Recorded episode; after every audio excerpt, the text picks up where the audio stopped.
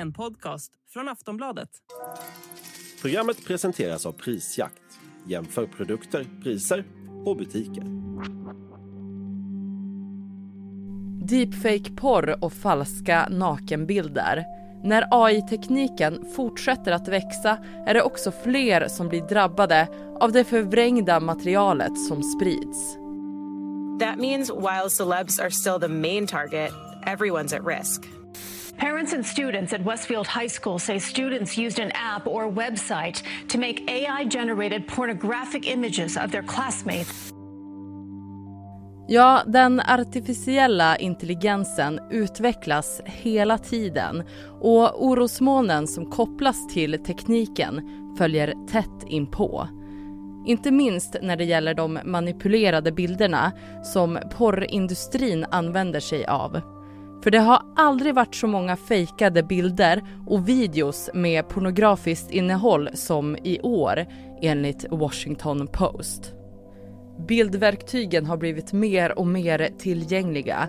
Med ett klick kan användare till exempel klä av människor som har fotograferats påklädda och göra beställningar på specifika personer som sen ska dyka upp nakna på skärmen helt utan deras samtycke. Det kan vara bilder på politiker och kändisar men också på helt vanliga människor. Ja, egentligen vem som helst. Gabi Bell, en 26-årig influencer, är en av de drabbade. Hon fick veta att det fanns nära 100 falska bilder på henne som hade cirkulerat omkring på nätet. Och den AI-genererade porren bara fortsätter att sprida sig snabbt som en löpeld och listan över antal offer som utsätts ökar. Så hur fungerar tekniken bakom den fejkade porren och vad görs för att reglera den? Det ska vi prata om i det här avsnittet av Aftonbladet Daily. Jag heter Ellen Lundström. Gäst är Niklas Hermansson, chefredaktör på Nomo FOMO och AI-krönikör på Aftonbladet. Niklas, kan du berätta om hur de här plattformarna fungerar där användare kan skapa egen pornografi genom AI? Ja, men precis som på då, traditionella porrsajter så kan man ju titta på befintligt innehåll, filmer och, och, bilder och så vidare. Men det som särskiljer sig och som är den stora saken här, det är ju alltså att du kan skapa nytt innehåll precis som du vill. Och då kan man ju då antingen klä av en person som du vill klä av. Du har kanske en bild eller en video som du har tagit själv eller du har tagit ifrån någon persons sociala medier konto och så laddar du upp den och så plötsligt är kläderna borta. Eller så väljer du att sätta någons ansikte, kanske en kollega, kanske någon du, en granne eller liknande och så väljer du att sätta det på någon annans kropp. Och man behöver inte kunna det här utan det görs ju automatiskt. Och det som har kommit på alldeles här på slutet då, det är ju alltså att man kan be andra användare att skapa sånt här innehåll för att det ska bli så bra som möjligt. Och då får man, kan man också betala för att få det, alltså filmer, porrfilmer på okända människor. Och då behöver vi inte alls vara medveten om att de hamnar i det här innehållet. Nej, de eh, behöver inte ens ha tagit av sig kläderna någonsin i hela sitt liv, utan det här är ju personer som då har tagit bilder från vår Facebook, Instagram och så vidare, våra sociala plattformar. Och här så kan de alltså trolla bort de kläderna eller sätta dig på någon annan människa. Eh, och sen så sprids det här innehållet vidare då ifrån de här AI-genererade porrsajterna eller apparna. Och dels i sociala medier. Det är svårt för just de stora sociala plattformarna att hinna med eftersom innehållet blir bara mer och mer. Alltså, ja, de modererar och ja, de har algoritmer, men saker eh, kommer ändå ut och de kommer att fortsätta komma ut därför att man får alltså betalt ifrån de här eh, AI porrplattformarna eller apparna då för att sprida vidare innehållet i sociala medier. Men sen har vi också streamingsajter som Twitch, eh, vi har forum som Discord och så har vi där vi kanske framför allt är numera, alltså Snapchat, WhatsApp, alltså direktmeddelanden. Så det är så de liksom spårfötter. Men vilka är det som blir mest drabbade av det här? Det är ju, för vi tittar på en studie från 2019 så är det alltså 99 procent av alla deepfakes som, ja, det är kvinnor i dem. Eh, och det blir också allt mer unga kvinnor, eh, eller tjejer till och med. Nyligen så uppkom det att i en liten stad i Spanien så hade alltså ett 20-tal utav flickorna i den staden drabbats av att då ett gäng killar hade tagit deras bilder från sociala medier, laddat upp dem i en app som heter Nudifier, som då trollar bort kläderna eh, och sen då spridit de här bilderna framförallt i privata forum. Men det var en liten stad, det kommer upp, alla vet om det och de var ju såklart helt förkrossade. Den här appen då, Nudifier, det är inte så att den är ny, den har ju funnits i över tio år nu. Men det är bara det att den blir ju bara bättre och bättre eftersom tekniken gör att ja, det är möjligt. Och vem som helst kan använda det. Men vem är det som är liksom bakom maskineriet som får det till att funka? Det är ett ganska stort ekosystem som med en rad olika aktörer från liksom teknikföretag till forskare och AI-porr-influencers. Alltså, vi kan ju börja med just bara användarna. Vi har ju både vanliga människor men också kreatörer som är specialiserade på AI-porr som just använder de här verktygen. Eh, det finns till och med communities som då uppskattar det här väldigt mycket. Sen så har vi just tech-entreprenörer som ser pengar här. Alltså, det är de som utvecklar verktygen och plattformarna som då det här innehållet skapas och sprids ifrån. Sen har vi i nästa led, då har vi ju riskkapitalisterna, de som satsar pengar på de här äh, tech-entreprenörerna. Men vi kommer ju inte ifrån att big tech också är där, alltså Google, Apple, Amazon, Microsoft. De leder ju AI-utvecklingen. De gör det möjligt eh, för den här tekniken att bli bättre eh, och bättre. Vilka medel används för att motverka den växande och fejkade AI-porren? Det ska vi alldeles strax prata mer om. Normally, being a little extra might be a bit much, but not when it comes to healthcare. That's why United Healthcare's Health Protector Guard fixed indemnity insurance plans, underwritten by Golden Rule Insurance Company, supplement your primary plan so you manage out of pocket costs. Learn more at uh1.com. Niklas, vi pratar ju om AI-pornografi. Hur går det att se skillnad på vad som är fake och inte?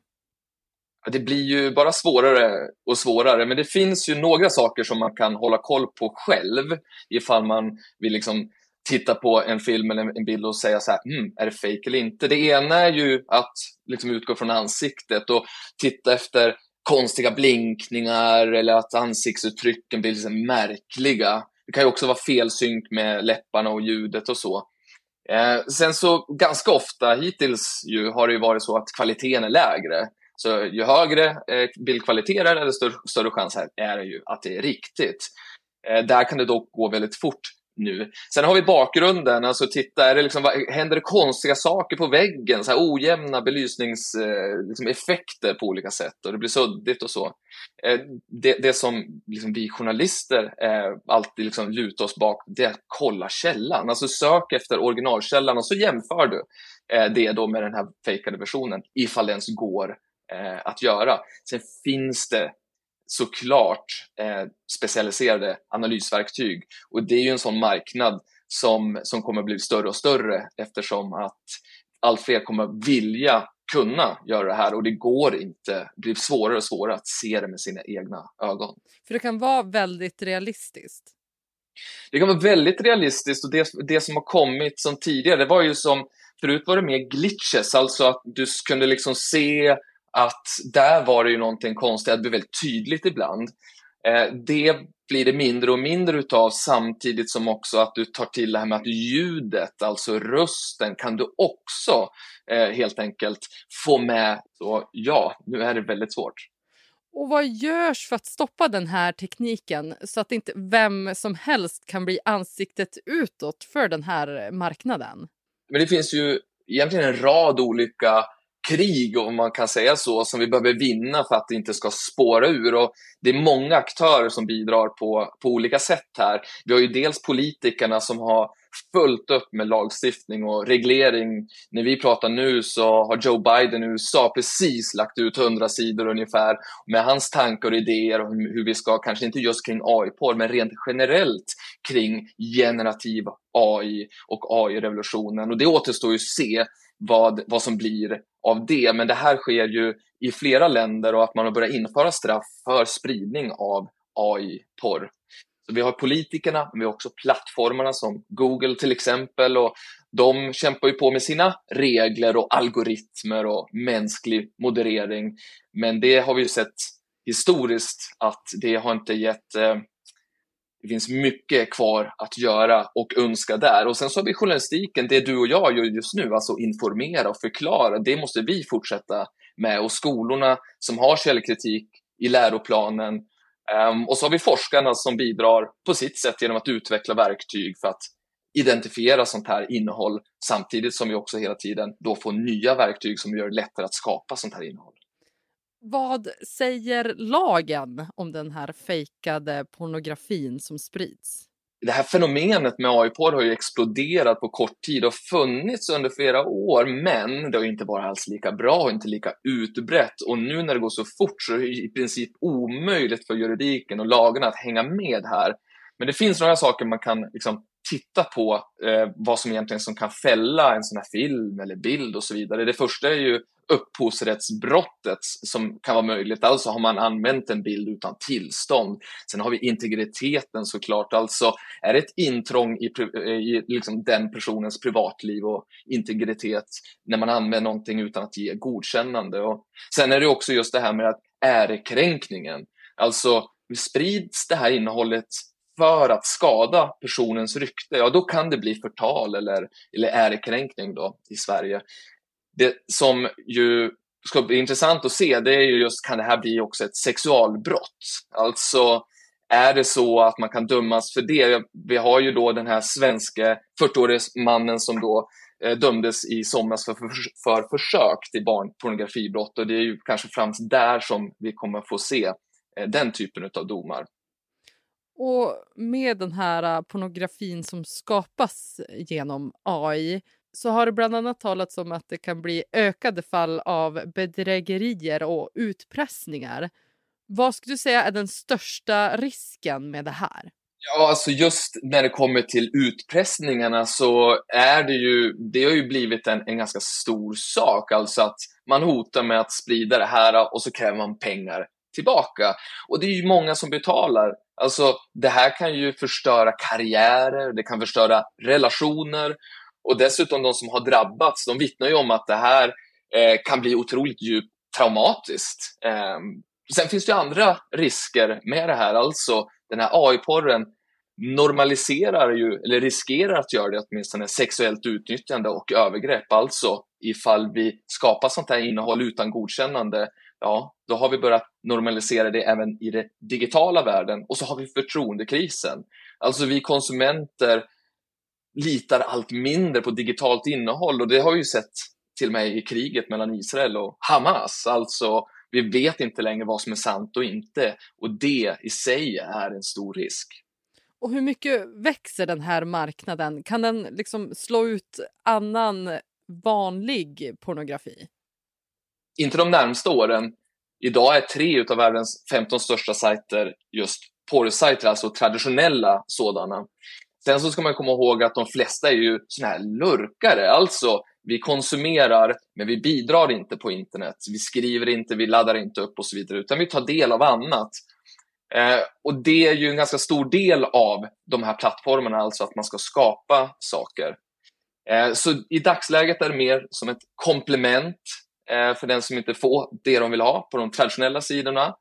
Ehm, men den här marknaden kommer ju att fortsätta växa. Eh, några siffror finns, till exempel att den här trafiken på de här AI-porr-plattformarna eller apparna, de har ökat med 290 procent sedan 2018 och det produceras också mycket mer. Eh, det finns en undersökning som visar att det har laddats upp fler AI-genererade porrklipp i år än det gjordes mellan 2016 2022, alltså sex år. Eh, en annan fascinerande siffra är att 96 procent av alla deepfakes är porno pornografi idag. Eh, så när vi tittar framåt så kommer innehållet att bli mer realistiskt. Det kommer att vara fler verktyg och plattformar, vilket gör att det når en bredare publik. Det når en publik som hittar ett nischat innehåll. Det kan potentiellt också nå en publik som inte vill att det ska finnas mänskliga offer, utan ser det här som ett annat sätt eh, att konsumera pornografi, där det inte är då en riktig människa, för det måste ju inte vara innehåll som baseras på riktiga människor. Och Niklas, vad kan man göra om man har blivit utsatt för det här som vi nu har pratat om? Ja, det finns framförallt två saker som du kan göra. Först rapportera innehållet till den plattform där det sprids för att få det då borttaget och sen kontakta polisen. För att kom ihåg att, att sprida den här typen av innehåll utan godkännande, det anses vara ett intrång i personens privatliv. Eller så kan det också klassas som förtal om det sprids för att skada ditt rykte. Det säger Niklas Hermansson, chefredaktör på NoMoFomo och Aftonbladets AI-krönikör. Mitt namn är Ellen Lundström och du har lyssnat på Aftonbladet Daily. Vi hörs snart igen. A lot can happen in three years, like a chatbot may be your new best friend. But what won't change? Needing health insurance. United Healthcare Tri Term Medical Plans, underwritten by Golden Rule Insurance Company, offer flexible, budget friendly coverage that lasts nearly three years in some states. Learn more at uh1.com. Du har lyssnat på en podcast från Aftonbladet. Ansvarig utgivare är Lena K Samuelsson.